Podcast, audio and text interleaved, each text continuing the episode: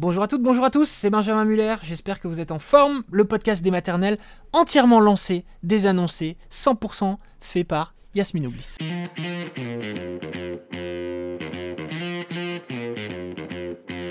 Aujourd'hui, on va écouter l'histoire incroyable d'Anne-Marie, qui est grand-mère et qui est venue aujourd'hui avec Lily Rose, qui a 11 ans. Elle a donc élevé ses petits-enfants pour nous éclairer. On peut, comme tous les matins, compter sur un expert. Aujourd'hui, c'est Sophie Braun, qui est psychologue et qui viendra nous dire ce qui se joue dans tout ça quand les parents sont dans la capacité d'élever leurs enfants, il arrive que ce soit les grands-parents qui euh, prennent cette charge. Bonjour Anne-Marie. Bonjour. Merci d'être avec nous. Vous n'êtes pas trop stressée? Ça va, on verra après. Vous avez l'air détendu. Vous avez 58 ans, vous êtes la grand-mère de Lily Rose qui a 11 ans et c'est depuis ses 7 ans que vous l'élevez avec votre mari parce que votre fille est atteinte de troubles psychiatriques et qu'elle ne parvenait plus tout simplement à endosser son rôle de maman. Vous allez nous raconter le lien que vous avez créé avec Lily Rose et comment on, parvient à être grand-mère et en même temps maman de substitution. C'est-à-dire comment est-ce qu'on arrive à trouver le, bon curseur entre les deux. Euh, donc Lily Rose, elle est la fille unique de votre fille Noémie. Qu'est-ce qui s'est passé dans, dans l'histoire de votre fille pour qu'on en arrive à cette situation? Ben, comme vous l'avez évoqué, Noémie, euh, toute jeune, a développé donc euh, les caractéristiques de la maladie bipolaire, mhm. avec après des crises de schizophrénie. Euh, donc, elle était suivie.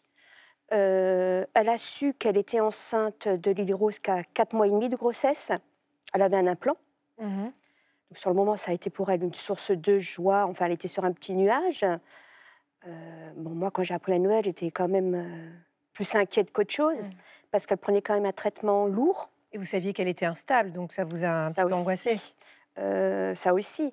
Mais moi, c'est par rapport au traitement et aux, mmh. conséquences sur le bébé à naître. Elle n'a pas pu arrêter son traitement. Elle a quand même mené jusqu'au bout de la grossesse. Lily Rose est venue un peu en avance. Elle a quand même eu des épisodes de, sevrage néonatal. Euh, donc ça, ça a nécessité quand même un suivi dans un service spécialisé. Bon, ça a été.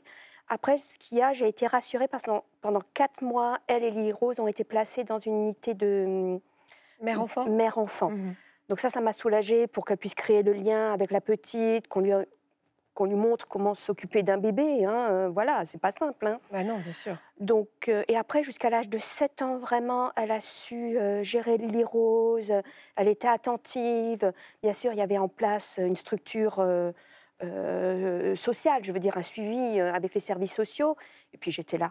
Bien sûr. On se voyait quand même deux à trois fois dans la semaine. Ce qu'il faut dire que le papa n'a pas reconnu Lily Rose, hein, donc elle était toute seule à l'élever. En revanche, quand Lily Rose a eu 5 ans et demi, euh, votre fille Noémie a coupé les ponts avec vous d'un coup. Et là, vous étiez forcément très très inquiète. Qu'est-ce qui s'est passé à ce moment-là? Ben, on ne sait pas trop. Mmh. On ne sait pas trop. La, la, rupture a été euh, totale. Mais j'ai continué quand même d'envoyer des messages, de la solliciter. J'envoyais des cadeaux à la petite. Vous êtes restée douce avec elle? Voilà. Maître mot, la patience, la bienveillance, mmh. comme vous l'avez déjà évoqué, euh, c'est la clé. Puis un dimanche soir, toujours la même, la même, euh, comment dire, la même réponse, mmh. euh, le même message laconique. Euh, Lily Rose ne veut pas te voir et moi non plus. Et ça, vous saviez pas pourquoi. C'est totalement, ça ne repose sur rien. Non, non. Et alors, comment est-ce que ça s'est rabiboché? Ben, Le lundi, matin, 8 heures, message Lily Rose accepte de te voir, c'est soit ça ou elle va au foyer. Ah, déstabilisée. Mmh. Qu'est-ce qui s'est passé? Dois-je y croire? Donc, on s'est donné rendez-vous, 10 heures j'ai retrouvé, euh, enfin, j'allais dire mes filles, ma fille, ma petite fille, Lily Rose euh, sourire euh, jusque-là, contente de revoir mmh. mamie, contente de venir à la maison, d'y rester, ne sachant pas combien de temps elle allait rester, et elle me demandait même pas de retourner chez maman. Mmh. Donc Lily Rose risquait d'être placée, vous l'avez dit. Comment est-ce que vous, vous, vous avez réagi à ce moment-là? Parce que, en gros, vous vous trouvez face à une situation qui est qui est terrible. C'est-à-dire que vous sentez que votre petite fille, elle, petite fille, elle va être enlevée euh, des, bras de sa maman. Quoi. Voilà. Donc moi, j'ai pu tout de suite contacter l'éducateur qui s'occupait de l'enquête sociale. Euh, il m'a conseillé d'écrire une lettre au juge. Mmh je l'ai fait, hein, un vrai roman. Hein. Mon mari m'a dit, mais, mais il n'aura jamais le temps de lire cette lettre. Ben, il l'a fait. Puisqu'en et quoi, vous plaidiez pour le fait de l'apprendre, c'est ça, dans cette lettre? Oui, oui, pour éviter euh, à tout prix un placement en foyer que, euh, et dire au juge que nous, on était là, on était prêts à assumer euh, euh, la responsabilité de Lily Rose. Mm. Il était hors de question qu'on. et il a accepté. Il a accepté, donc vous avez bien fait de lui écrire un roman. Un mois après, le placement a été accordé en, TDC, donc en tiers digne de confiance. D'accord. Donc elle avait 7 ans, Lily Rose, quand vous l'avez recueillie à la maison. Comment est-ce qu'elle a vécu euh, ce déménagement et le fait de vivre avec vous? Euh, Elle était déjà mature pour son âge. Hein. Mm-hmm. Elle comprenait la situation. Hein. Elle a dû vivre des moments difficiles avec sa maman.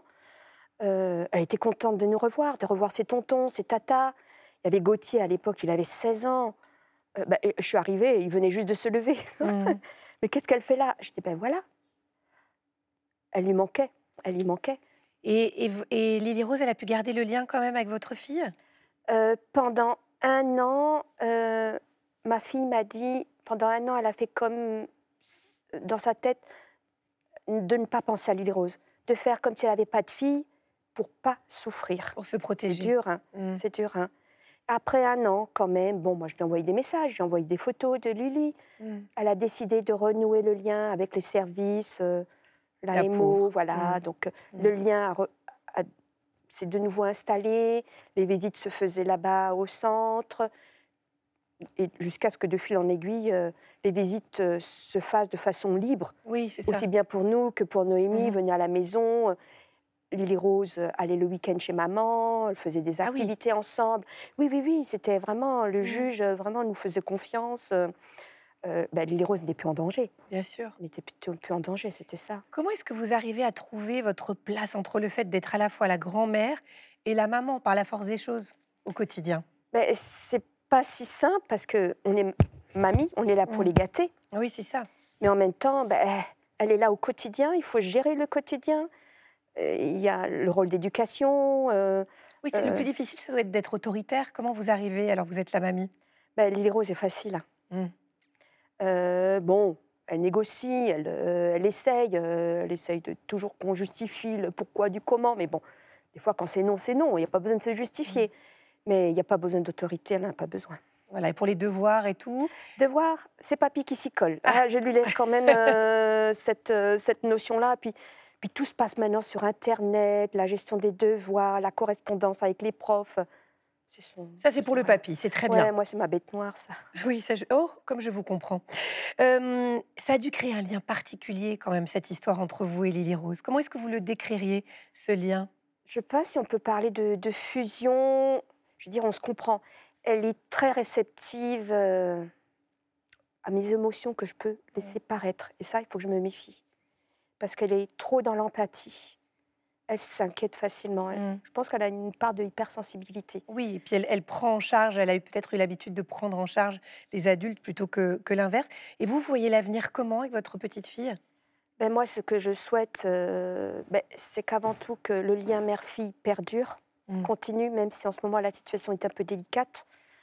Donc, euh, je souhaite beaucoup de courage à ma fille et, et qu'on puisse se revoir bientôt et que le mère, euh, lien euh, mère-fille continue. Oui, c'est ça. Ça, vous faites tout pour le maintenir, oui, oui, quoi qu'il se passe. Oui, oui. Qu'elle fasse confiance au médecin, qu'elle prenne son traitement. Voilà, il y a. Mmh.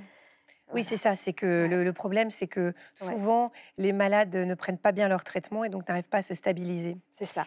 Euh, il y a un mois, vous avez obtenu l'autorité parentale totale avec votre époux pour Lily Rose. Donc j'imagine que ça, ça a changé beaucoup de choses, que ça a dû être un soulagement pour vous. Mais il y en a une qui trépigne en coulisses. Donc on va la faire venir. Elle a un petit mot à vous dire. C'est Lily Rose qui est là. Ah, je vous avais promis que vous la verriez en vrai. Coucou Lily Rose, viens t'installer à côté de, ta grand-mère. Est-ce que tu as, entendu tout ce que ta grand-mère avait dit? Est-ce que tu as envie d'ajouter quelque chose? Est-ce qu'il y a euh. des, petites choses qui te sont venues dans la tête en l'entendant? Euh, oui, déjà, euh, je vais vous dire euh, pour moi c'est quoi les avantages et les inconvénients de vivre chez ma grand-mère? Oui. ben, déjà, le premier avantage, c'est que ben, je peux voir mes grands-parents tout le temps. Je peux faire aussi beaucoup de choses avec eux. Et aussi, surtout que ma grand-mère, elle s'occupe très bien de mes rendez-vous. Ah, ça c'est bien. Oui, parce qu'elle a un suivi quand même assez conséquent, puisqu'elle a un TDAH. donc voilà psychologue, un, un TDAH, donc un, petit trouble de l'attention euh, voilà, qui nécessite d'être euh, d'être suivi. Donc forcément, dans le quotidien, tu as beaucoup, beaucoup de choses à faire. La plupart de tes camarades, ils sont élevés par leurs parents. Toi, tu es élevé par euh, tes grands-parents. Qu'est-ce que ça change pour toi? Ben, Souvent, on pose souvent on pose des questions, euh, mais et pourquoi tu vis chez tes grands-parents euh, et, pas, et, pas, et pas chez tes parents? Et pour toi, ta grand-mère, c'est quoi? C'est une, c'est une deuxième maman? Ça reste une grand-mère? Pour moi, ma grand-mère, c'est ma grand-mère. C'est ta grand-mère. Voilà, t'es- tu considères pas que c'est une deuxième maman, quoi. C'est vraiment ta grand-mère. Oui. Elle a sa place. Est-ce que tu aurais un message à faire passer à ta maman si elle nous regarde? Hum, euh, oui, je lui fais déjà un gros bisou. et aussi, ben, je, je, lui fais- je passe le bonjour.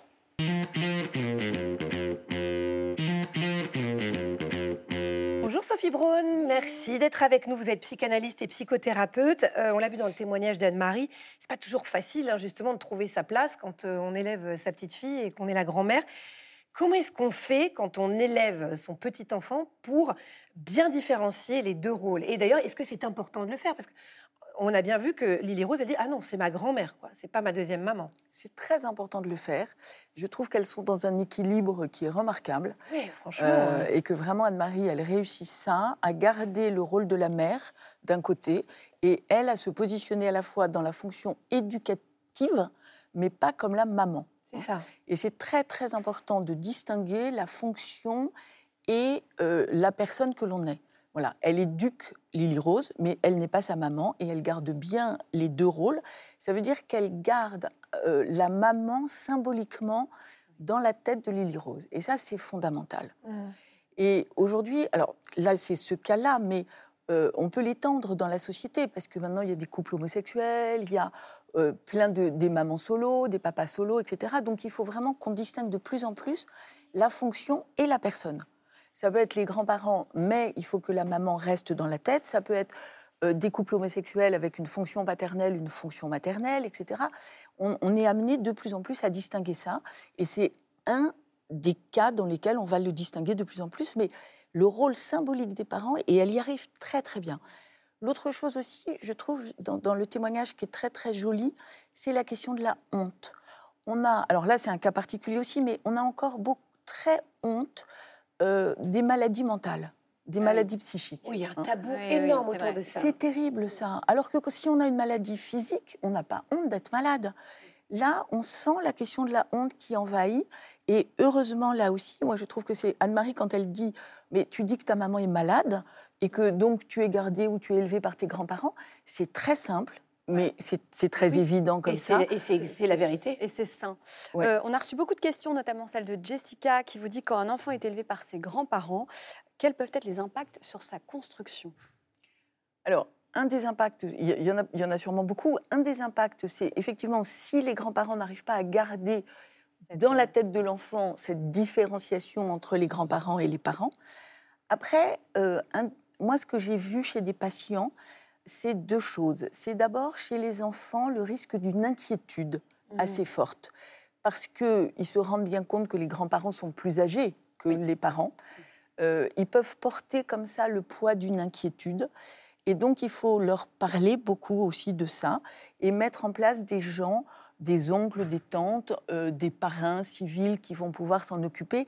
C'est-à-dire rassurer l'enfant sur le fait que, ben, même si les grands-parents sont plus âgés, il y aura des gens qui s'occuperont de lui si jamais eux ils tombent malades ou des ça. choses comme ça. Mhm. Surtout que c'est souvent des enfants qui ont déjà vécu des situations difficiles. Donc Ils sont déjà Ils sont- fragilisés là-dessus. Voilà. et- ouais. ils sont déjà inquiets et fragilisés. Donc il faut vraiment les rassurer sur cette inquiétude. Après, euh, il y a quelque chose qui peut être triste. Euh, tout dépend des situations, mais en général, si les grands-parents sont amenés à s'occuper des petits-enfants, Oui, c'est qu'il y a une souffrance derrière. il y a sûr, une souffrance. hein. Et là, il faut essayer aussi de... ben, les grands-parents sont souvent tristes, euh, l'enfant aussi, donc il va falloir essayer de trouver de la vie et de remettre de la vie, du Et de la vivant et de la joie pour pas élever l'enfant dans quelque chose d'une tristesse. Odi- Odile nous dit J'élève mon petit-fils qui a 4 ans depuis le décès de ses parents. J'ai du mal à me positionner en termes d'autorité. Je crains d'être une grand-mère laxiste ou trop autoritaire. Comment faire? Elle se pose une question que se posent aussi les Ah parents. ouais. hein, de toute façon. Exactement. Hein. Alors, je, je- elle, elle se pose cette question-là que tout le monde se pose. Il faut aussi la, il faut qu'elle se rassure en légitimité. euh, aussi, elle se la pose peut-être puissance 10 par rapport à des parents parce qu'elle ne se sent peut-être pas légitime. Donc, il faut qu'elle se rassure en se disant qu'elle est totalement légitime. C'est elle qui éduque cet enfant et il va falloir qu'elle trouve effectivement la façon de le faire. Je, voulais rajouter quelque chose sur la question d'avant. Les grands-parents, ça sert aussi à relier l'enfant à ses origines. C'est toute l'histoire de la famille qui arrive par les grands-parents. Et ça, il faut aussi le garder quand on est grand-parent et qu'on élève des enfants. Il faut essayer d'être à la fois, euh, bien sûr, dans la fonction éducative, mais de ne pas couper l'enfant de ses racines, de ses origines, lui raconter l'histoire de la famille. C'est le rôle des grands-parents. Euh, c'est que les enfants se sentent pris dans une grande chaîne humaine. Mhm. Hein. Ils arrivent de là, l'histoire de la famille, c'est ça, etc. Et il ne faut pas non plus perdre cette fonction-là des grands-parents. Euh, d'équilibriste, en fait. Hein. Absolument. Euh, Catherine, elle vous dit J'élève mon petit-fils depuis ses 8 ans. J'ai très peur de ne pas savoir gérer la période de l'adolescence. On la connaît, en tout cas, moi, oui. Peut-il me rejeter par manque de ses parents à cette période réputée agitée? Ça rajoute finalement quelque chose, ça? Oui, bien sûr. Alors aujourd'hui, tout le monde, les parents aussi, sont très inquiets sur l'adolescence. Euh, là aussi, l'adolescence, c'est un moment vivant, c'est un moment de révolte, mais la révolte, c'est plutôt bien mmh. et c'est plutôt de la vie. C'est sain. C'est sain. Tout dépend. Une fois qu'on a dit ça, voilà. il y a la réalité. Après, si elle voilà. Mais ça aide peut-être un tout petit peu à se dire, euh, c'est pas. D'abord, il ne faut pas le prendre personnellement. L'adolescence, c'est pas contre moi. Oui, bien sûr, il peut y avoir, on voit bien ça aussi chez les beaux-parents, par exemple, hein. un enfant qui va dire, de toute façon, tu n'es pas mon père ou tu n'es pas ma mère. Donc, il peut dire ça tout à fait au grand-père ou à la grand-mère, mais de toute façon, tu n'es pas mon père et tu n'es pas ma mère, et mon père et ma mère, ils ne feraient pas comme ça. Euh, eux, évidemment, comme en plus ils ne sont pas là, ben, ils sont forcément idéalisés. Donc eux, ils feraient bien, eux, ils seraient super, etc. Alors que la personne qui, elle, est là, évidemment, elle a comme défaut d'être là, d'être humaine et de ne pas être toujours parfaite. Voilà, donc il faut, je crois, là aussi, il y a une question de légitimité. Il faut que la grand-mère et le grand-père se sentent légitimes et disent à l'enfant de façon très claire et très ferme, c'est moi qui suis là, c'est moi qui t'élève et c'est moi qui prends les décisions. Et il faut toujours se dire aussi que c'est rassurant pour un enfant qu'on soit ferme et qu'on ait une autorité un peu tranquille en face de lui.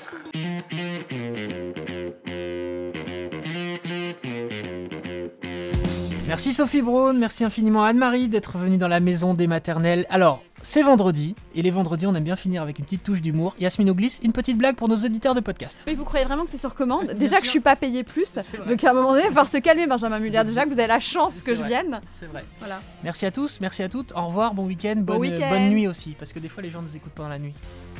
Et on les endort, vous croyez Bah peut-être. Ah mince. Au revoir.